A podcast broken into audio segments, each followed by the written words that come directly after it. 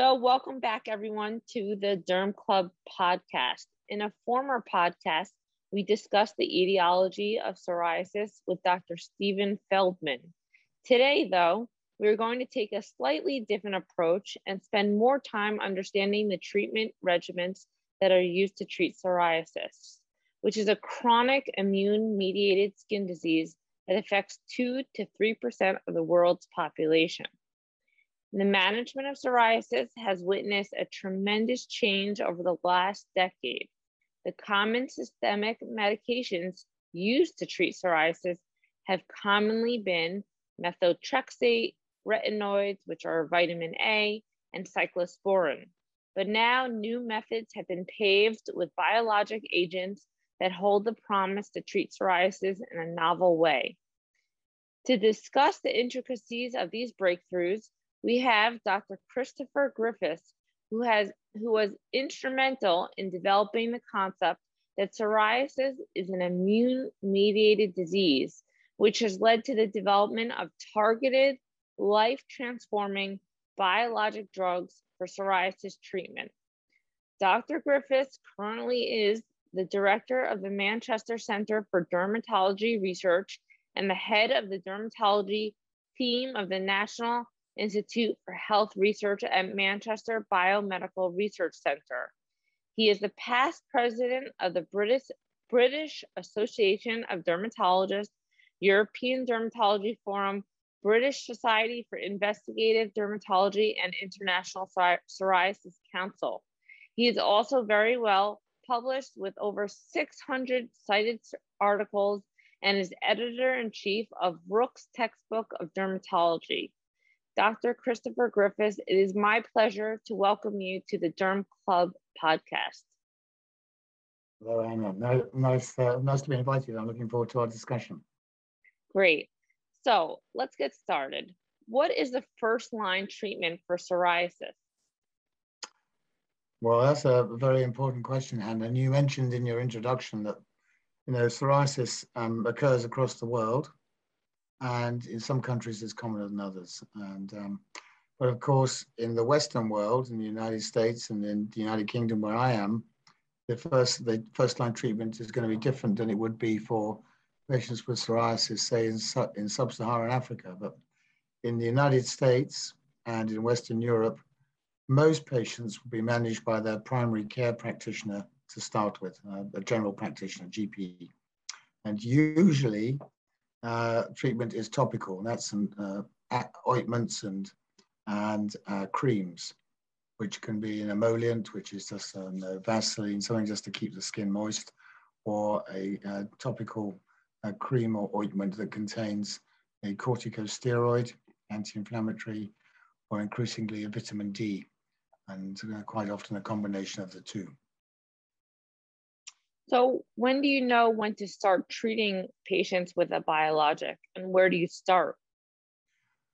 Well, I mean, again, that varies across the world depending on the access to biologic therapies. But I think that what we should sort of first talk about is that um, topical therapies are fine. You know, they work pretty well, if, but of course, it has to be applied to the individual plaque or, or lesion of psoriasis. And if, then, if the disease is more extensive, uh, then one should consider using uh, light treatment, you know, ultraviolet light treatment, um, uh, or um, other systemic therapies which you mentioned at the beginning, such as methotrexate and cyclosporin and uh, retinoids, um, such as acitretin. Uh, and those are what we'd call the conventional, more old-style therapies, all of which are effective in some patients, but all of them have to be monitored carefully for risk of side effects. And uh, biologic therapies have been developed really over the past, you know, uh, 30, 35 years as a consequence of identifying that psoriasis is a disease of the skin that is due to an imbalance of components of the immune system in the skin. So as a, an immunological response, as you described it, an immune-mediated inflammatory disease. And biologics are injections for the most part. And they are targeting depending which biologics use, targeting different components of the immune system, uh, usually signaling chemicals called interleukins. I'm sure we'll discuss that further. And um, in the UK, where I practice, patients are only eligible for a biologic um, if they've tried and failed or been unsuitable for those traditional therapies such as methotrexate. And then they have to have had psoriasis for at least six months and certain severity and a certain impairment of the patient's quality of life, which can be immense, as you, I'm sure, I'm sure you're aware. And um, and the reason that it's limited in this, sort of gatekeeper system is that biologics, for the most part, are expensive drugs. So on average in the UK, it would, it would cost over £10,000. That's about $15,000 for the drug alone per year. Um, uh, but there are a lot of biologics available now, about 11 different biologic therapies. And the difficulty is trying to understand which one would be best for which individual patient. So it's not a, it's not easy, and it's not a, it's not at the moment a treatment that would be used as soon as the patient first turns up in the clinic. There's often a, a process that has to be gone through, and of course these, as they target the immune system, they have to be monitored closely. So, do you wish that you didn't have to use methotrexate and you could skip directly to using a biologic if the UK didn't have those rules? Well, that's a fantastic question. And I think that the more we know about biologics and their safety, and I've had the privilege of running something called the British Association of Dermatologists Biologics and Immunomodulators Register since 2007, which is a long-term um, database of patients um, with psoriasis who have been put onto biologic therapies to assess the safety of these drugs. And we've been running that in the UK, as I said, for 14 years now. And we have over 20,000 patients who are enrolled in this long-term study. And the good news is that the biologics, as long as the patients are selected and screened accordingly, uh, seem to be remarkably well tolerated, um, remarkably effective, and for the most part, um, pretty safe drugs. I'm not saying one should be complacent, and they're certainly given the opportunity and I think now with the cost coming down, it's drugs called biosimilars, which are a cheaper way of producing these particular medicines, then it could well be that they could be used first line. That means before what I would call the traditional systemic therapies. Methotrexate, though, is a very cheap drug, of course. Well, that would be very exciting if the cost did come down because many more patients would have access to these excellent biologics and the drug advancements happening. Are there any, you know, you mentioned biosimilars. Could you explain to our audience what a biosimilar is? Well, biosimilar is a biologic therapy, which are proteins. They're very complex, difficult drugs to make. And um, they are not, see, what you might, the, your audience may have heard of um, what are called generic medicines, which are um, the same treatment but just made in a cheaper way. These are um, bias called biosimilar because they're not exactly 100% the same as the original parent drug. Um, it's because of the complexity of making them. But when the patents run out on the original drug, the original biologics, then other companies can come in start to produce these biologics uh, in, a, in a cheaper way than they'd been done before. So for instance, in one of the biologics we use commonly in the UK, which has been around for you know, 15 years, close to it, um, we now have biosimilars which are about a tenth of the price. So that shows that you know the prices can come down. They're still still not cheap. It's still a thousand pounds, fifteen hundred dollars a year, but a lot cheaper than you know um, the original drug. Have you seen any issues with treating psoriasis with biosimilars versus the brand name drug? Like, have no. you noticed any more side effects or change in efficacy and safety with the biosimilars versus the brand name? Um, we haven't, and it's because in, in this biologics register we call BADBIR, uh, we are tracking patients on biosimilars as well as the originators because there was there was concern early on that if patients swap between one, maybe between the originator and a biosimilar, they may see a change in uh, risk and they may see a change in, in, in efficacy. Uh, but to date, we haven't seen that, you know, which is good news. Now, of course, not all of the biologics have, have, have biosimilars as yet. There's only about three or four where there are biosimilars. Right. And by the regulations, the, the, clinical trials do not need to be as detailed and as complete as they were with the originator drug. But uh, well, so the answer to your question is that is something that we've considered, but we're monitoring that very carefully. And to date, we don't see any um, disconcerting signals. That's very exciting news. So, mm. you know, this far we have FDA approval for biosimilars that have that are TNF alpha inhibitors. Do you think it sounds like we are going to be seeing a lot more biosimilars beyond just TNF alpha inhibitors? Uh, that that's for sure, and it's really dependent on when the the the patent um, run runs out on the originators. So I guess that the next one that where the patent will run out, and then there'll be the opportunity for biosimilars, is one called ustekinumab, which is uh, or Stelara, and that is the targets no not tumor necrosis factor alpha TNF, but uh, two of these chemicals called interleukins, interleukin 12 and interleukin 23, and that's been with us for a while. Very successful drug. So I want to take you back a little just to the beginning. Um, is there a body surface area threshold that you have when you decide to treat a patient with a biologic? Well, um, as I mentioned before, in the UK, there's this gatekeeper system, so the patient has to have a certain severity of psoriasis.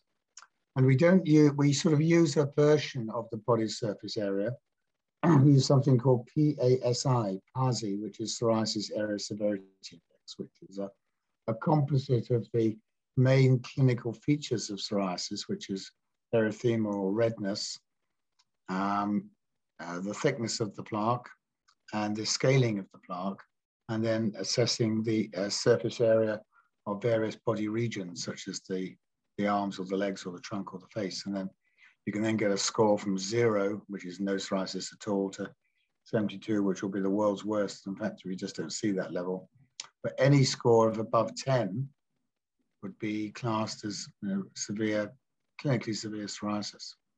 So they have to have a PASI of 10 or more. Do you find that you are choosing medication based on their PASI score percentage?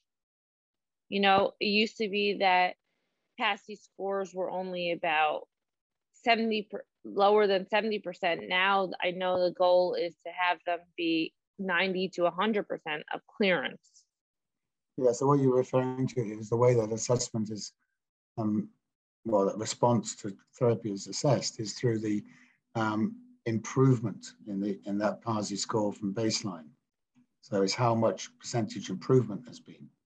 So a PASI 75 would be a 75% reduction in the um, severity of psoriasis. So a PASI may start out at, you know, um, uh, 40 and go down to, um, you know, uh, if it goes down to 75% uh, of that, then that then that would be a, a PASI 75.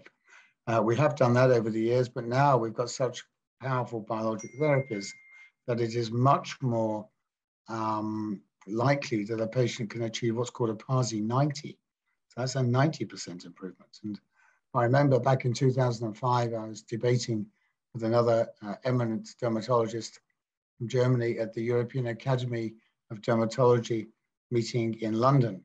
And we were then debating as to whether we should be moving from a PASI 50 as an outcome, that's a 50% mm. improvement, to a sort of rather scary 75% improvement. You know, would we be able to achieve that? Well, now is yeah we've gone through that world world record and we're now to PASI 90 and some patients on these new biologics can get PASI 100 which is a complete clearance that's about 40% so you know incrementally we're making huge progress that's remarkable so um, do you find that you know I understand that in the UK you start with methotrexate if they fail it then they're allowed to go on and try a biologic do you continue to use adjunct therapy when starting a biologic with either methotrexate, topicals, or even phototherapies?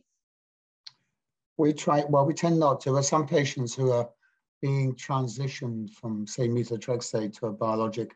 There may be a short period of time when they're on both. as they because it's not a good idea just to, you know, the methotrexate may not be working that well, but it's still helping. So we don't want to stop that and then the disease flare up. Um, so we'll often sort of have an overlap for a short period of time. Um, but most patients in my care um, would rather just be on a monotherapy. That means a one, one drug, which will be a biologic, um, which doesn't produce the subjective, you know, personal sort of personally felt side effects that methotrexate does or, or require the detailed monitoring.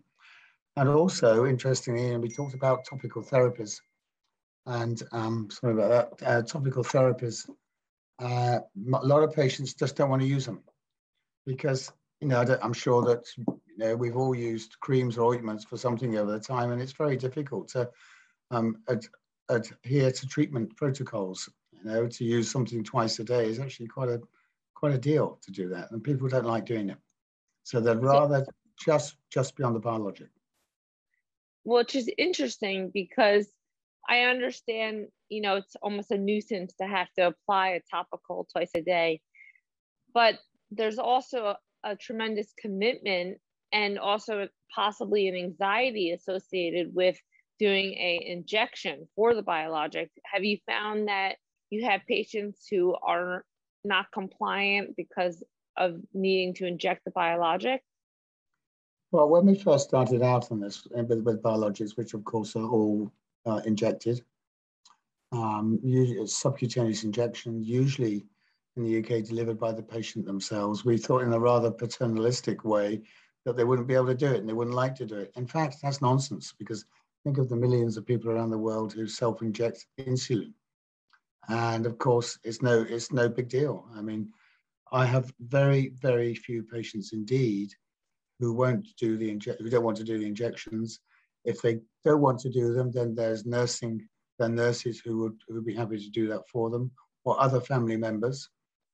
And um, i have not come across or rarely come across a patient who has not responded because they haven't used the treatment properly or haven't wanted to um, what we do see, though, interestingly, in the studies we've done, that uh, about 15%, 20% of patients uh, don't adhere to, to the regimen that we prescribe. And that's because patients um, will often, if they're doing very well on a biologic, will experiment a little bit and rather than using the injection every two weeks, they may want to use it every three or four weeks. So, you know, see, see what they can get away with. But overall, the uh, adherence to treatment, compliance in old language, is actually very, very good, but still not, still not perfect, but it's still very good. And I'm sure, that, and I'm sure that you and myself and anyone listening to this would have not taken a full course of antibiotics. We're just not very good at, at doing that sort of thing. That's true.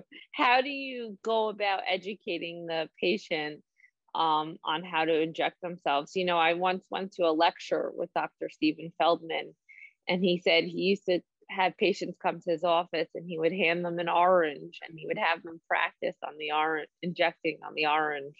So I'm just curious, not everyone's used to, you know, when I watch someone inject insulin, for me, yes, I'm used to giving um, injections, so it's not so unusual, but I can imagine that it's it's a little bit of a like a shock in the beginning.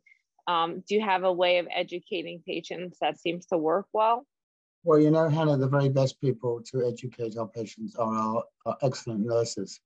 So our nurses are really the educators, and they're the ones who take the patient through the whole process. So if the patient's eligible, part of that process is about is about um, having an education session with the nurse as to how to do it. But the nurses will show them how to do it they may deliver the first few themselves, uh, but the nurse would do, and then they hand over to the patient and go from there. So yeah, we don't just say, "Here's the syringe, here's here, here's what you do. Um, good luck. You know, come back and see us in a few weeks."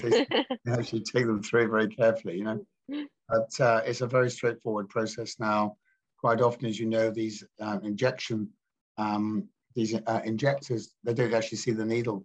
It's like it just like a little sort of punch, really and it's usually done on the top of the thigh or on the, on the stomach, in, just into the skin, in, in, into the tissue immediately beneath the skin. So it's not very deep injection at all.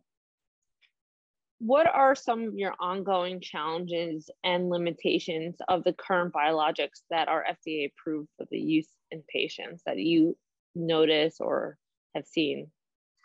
Well, I guess the main ongoing, the main challenge is um, that not all these drugs work for everybody, and not all of them work long time. We, we, we don't have a cure yet for psoriasis, although we've made such fabulous progress.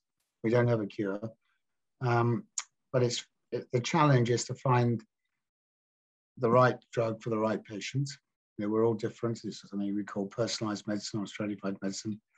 And that's because with time, quite a lot of patients will develop antibodies. That means the body respond reacts to the, the drug to the level where the levels of the drug, the biologic in the in the bloodstream, start to drop, and it's no longer effective.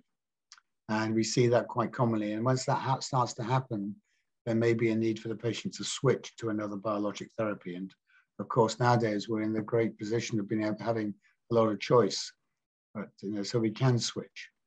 So that is still, you know, we want to be able to identify early on which patients are going to, where that might develop and how we may be able to prevent that happening. Are but there overall, the, the treatments are, you know, very, very straightforward. And I think it's a matter of finding the right, the right biologic, the right patient, and monitoring for side effects. You've always got to do that, but also hopefully you'll get them on the right medicine so they don't develop those antibodies and they can be on the, that same drug for a long period of time without switching. So, how often do you find that you have a patient, you know, everything's going really well with a biologic, they're on it for about anywhere from three to six months. At six months, they start their psoriasis starts to flare again do you start to reevaluate and then switch them to a new drug? Like, how often is that happening in your clinic? It doesn't happen that often. I mean, it depends. You know, there's lots of things at play here. Some medicines are a little bit more likely to, to have, have this happen than others. Um, some patients, particularly if they're overweight, uh, that can be more likely to happen where they, the, the uh, blood levels start to drop. And there is a case to be made, because as you're aware, Hannah, the um, you know, uh, currently is a sort of one one dose fits all at the moment for most biologics. One or two of them, there's a little bit of latitude. You can increase the dose if the patient weighs more than 100 kilograms. And I think there's more opportunity to have a more of a personalized dosing regimen. So, you know, um, so say if you had a drug such as uh, one of the anti-TNFs you mentioned called adalimumab, the standard regimen is an injection every two weeks. Most people would do okay with that, but there may be some patients who would need the injection every week. And then there may be a smaller number who could get away with the injection every four weeks. So it's a matter of finding the right dosing regimen for that for individual patients. Do you ever find yourself encouraging patients to, you know, practice some lifestyle modifications yeah. like eating and exercise to maintain a lower weight? Yeah, so we've been a real um, pioneer of this in Manchester.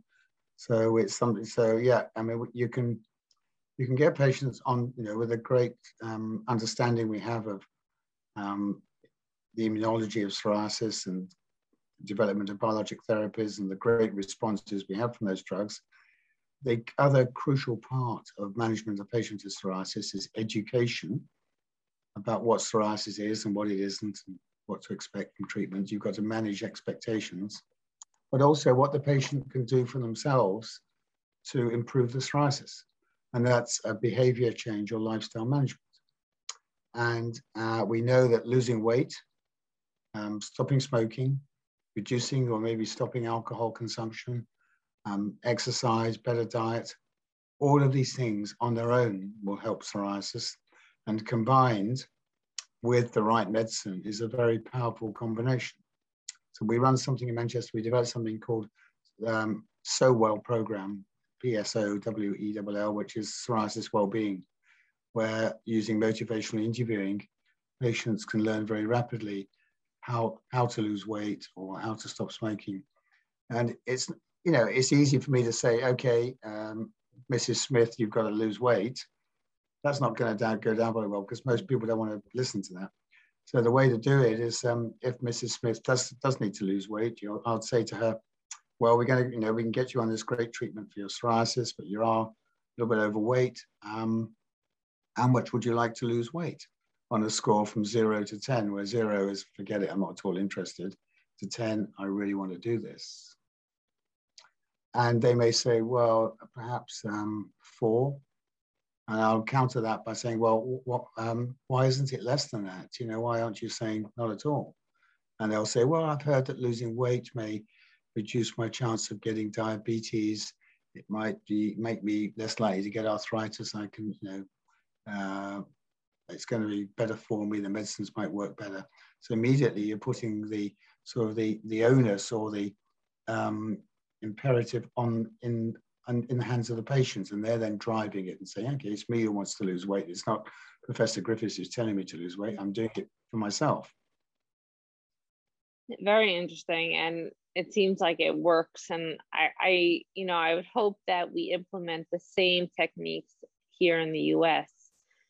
Um, I have a few more questions. So, are you concerned? You know, we talked about the few patients that after a little while they start to develop antibodies you know at what point do you like run out of options yeah it's wonderful that we have all these biologics at this point in time but isn't there like some long term concern that eventually these patients are just are going to start failing treatment and then what do we do yeah well that's something that does concern us and you know we have a you know great treatments at the moment I think there's several things that can be done. We've touched on them at the moment. One is this patient education. That's very important. So lifestyle and therefore being proactive about all that is very important. The other is to see patients much earlier in the, in the disease course than we currently do. Because as has been shown with other so-called immune-mediated, immune-mediated inflammatory diseases, such as Crohn's disease, inflammatory bowel disease, arthritis as well, the earlier the patient is seen after the disease first starts to present or is diagnosed, the more chance one has of getting, of modifying the disease progress. And so what we've set up in Manchester is something called the psoriasis rapid access clinic. So when a patient is first diagnosed with psoriasis by their GP, by their primary care physician, uh, they will be referred straight to us and therefore then we can get you know get them onto the right treatment, get them screen them for um, risk factors for other diseases that we've not talked about as yet. So lifestyle management, early early treatment, early diagnosis, getting them on the right medicine using nowadays, and I think we're developing this stratified medicine approach where information we have on an individual from a blood test to what sort of psoriasis they have to maybe a skin biopsy, all that information going in into an algorithm, a sort of a, a formula, if you like, will allow us to predict which will be the best medicine for that particular patient. So it's more like going to a, you know, a clothes store and rather than just buying off the peg suit. I would go to a tailor in Savile Row in London and get a bespoke suit, which would be perfect, made specifically for me and my my uh, body. Mm. Um, but the other thing is, of course, you know, should we be trying to look for a cure?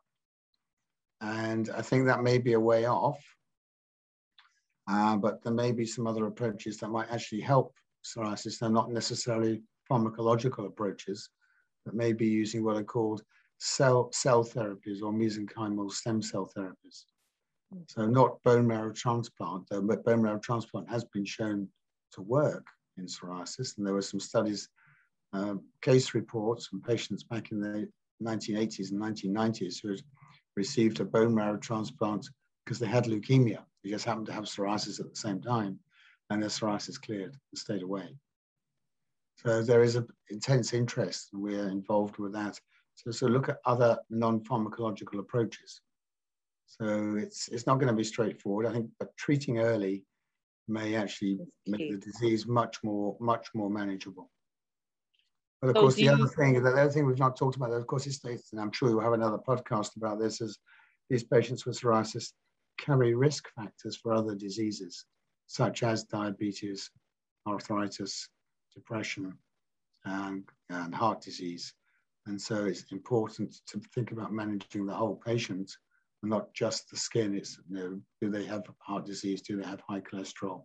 Should we be screening for that and managing that as well? That's I think what a good dermatologist or physician should be doing nowadays is managing all the aspects of psoriasis and the associated diseases. Yeah, it sounds like you really have to do like very integrative, wholesome care. You can't just look at the, you know, skin lesion. You have to, it's a whole systemic picture. Uh, I've met patients with psoriasis who couldn't even leave their house because they had such social anxiety. So even being able to approach that situation can improve the person's life and eh, you know improve their their outcome with psoriasis as well. Um, are you working on any research at the moment? Yeah we have a huge research program here in manchester and over the years. We've pretty much done everything there is. So we're on psoriasis but we have you know we've led on all sorts of stuff everything from doing brain scan on people with psoriasis to look at how they you know the the um, we know that some people with depression and psoriasis it's not because they are necessarily feeling upset about the way that the psoriasis looks and how it's affected their lives. Some patients, they have a, an inflammation in the brain as well as in the skin. Um, but yeah, if it's something, if it's psoriasis, we're interested. Um, I currently lead a, a, global a global initiative called the Global Psoriasis Atlas, where we're looking at the epidemiology, the how how common psoriasis is around the world. And you mentioned at the beginning that it affects 2% of the population. That's true in some countries, maybe the United States, UK, uh, some countries in Europe, but there are other countries in the world where it's far less than that. Um, so it's very variable across the world, depending on uh, genetics particularly. So, but it's a very common disease. It's one of the commonest inflammatory diseases in the world. And so it affects people in every country of the world do you do you foresee using gene therapy maybe even something like crispr to treat psoriasis well i mean i think that might be uh, the problem with crispr i guess would be we would have to know what the genetic um, um, fault was and I, I think psoriasis is a complex disease so it's not like treating some diseases where there's a single gene mutation where it'd be easier easier not easy but easier to correct mm-hmm. it Psoriasis is just not like that. Is there are some genes which track with psoriasis, but if you have that gene, it doesn't mean you're definitely going to get psoriasis. You have to have that gene plus some other genes and maybe an environmental trigger. But that's why I think that the gene th gene therapy probably may I predict probably won't do it, but cell therapy may well be helpful. So we start so to we start thinking of different ways of managing these people. It sounds, you know, you mentioned that not every country has 2% population affected. Do you believe that's because of the epigenetics in that area? I think it's due to the genetics in part. I think, you know, we know that in the, the, the, the key gene that drives or is, is commonest in patients with early onset psoriasis in, in Western Europe and the United States, something called HLA CW6 is not the same, is not associated with psoriasis that we see in China, for instance. But in China, the disease is not, is not as common in the sense that it's only probably less than 1% of the population, but of course, it's a very large population. So there are a lot of people with mm-hmm. psoriasis who live in China. Uh, but that means that maybe the approaches to management of these patients is going to be slightly different. So they may not respond quite so well to the biologics that we use in in patients that we see maybe in the United States or the UK. Can you use biologics in pregnancy? Yes, you can use biologics in pregnancy. When we first started, we were very unsure about that. But our view in Manchester, I think that's shared now by most dermatologists, well, probably all of them, is that in pregnancy, they are okay to use for the first two trimesters out of the, you know, the pregnancy is in three trimesters. So the first two thirds of pregnancy, they're okay. The reason that we are hesitant to use them throughout the whole pregnancy is that later in the latter stages of pregnancy, these biologics may cross the placental barrier into the, into the baby. Not that they would harm the baby, but they make the baby a little maybe at risk of infection if they're going to have an, a vaccination or whatever. Uh, there is one biologic that can be used throughout pregnancy because it doesn't cross the placental barrier. but what surprised us is that the side that, they do not seem to produce um, any significant problems in pregnancy, which is very reassuring because you know, a lot of these other drugs we mentioned, apart from cyclosporin, not, one cannot use them in pregnancy. And um, so, yeah, I think that's one of the encouraging things that's come out of the, out of the registries that you know we are we are we are pretty comfortable with with women who to use them because although psoriasis often improves during pregnancy, you can't always predict that.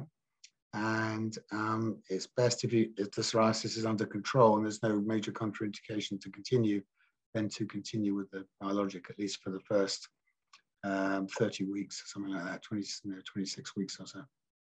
And I'm sure that's very reassuring to many patients because they will feel less frustrated, also knowing that if they can use it in pregnancy, it's very safe. So it's. Yeah, I wouldn't say very, I, I, yeah, I'm always cautious about saying very safe, but we've not seen any signals that would make us at all, that make us concerned. That's, that, that's for sure, which is, which is good. Before we wrap up, I would like to know what your thoughts are on using JAK inhibitors like tofacitinib, also known as Xeljanz, um, to treat psoriasis. You know, at this time, Xeljanz is being used to treat rheumatoid arthritis, psoriatic arthritis, and ulcerative colitis. Um, do you foresee that it will soon be used and approved to be used for psoriasis? And what are your th- thoughts on JAK inhibitors? There's a lot of research going on around this area. Well, there's a lot of work on these JAK inhibitors and um, uh, tyrosine kinase inhibitors as well, which are small molecules. They're not biologics, they're given as um, tablets. So they're orally delivered medicines, they're not injections. And um, so these are immunomodulators. So they modify other aspects of the immune system, maybe in a more a broader way than the targeted by targeted interleukin inhibitors, the biologics we talked about. Um, uh, there was a lot of work on tofacitinib um, a few years ago, trials, many trials in psoriasis. It is it is effective, but it, it would not be it's not going to be taken forward for psoriasis because it doesn't um, it does not work as well as the biologics and there are a number of um, safety concerns. So the risk benefit ratio is not ideal when you've got other options which are better. But there are other more specific JAK kinase inhibitors coming through, which of course, as you well know, are being developed for atopic dermatitis. And then there are uh, tyrosine kinase inhi inhibition, which is a, a, similar sort of approach, which looks promising for psoriasis. So this would be an oral medication, a pill taken twice a day rather than an injection every two weeks or every 12 weeks. And do you foresee your your using this with on your patients in the future? I think it's it's good to have that as as a, an addition to our armamentarium. Um, I think that they would have to be as easy to use, as safe, and as effective as the biologics. I mean, the biologics have you know they they've got a very good record as we've discussed. So it will take quite a bit to shift them from the top spot. But there, there'll be some patients who, who don't want to have injections. You know, we've discussed that.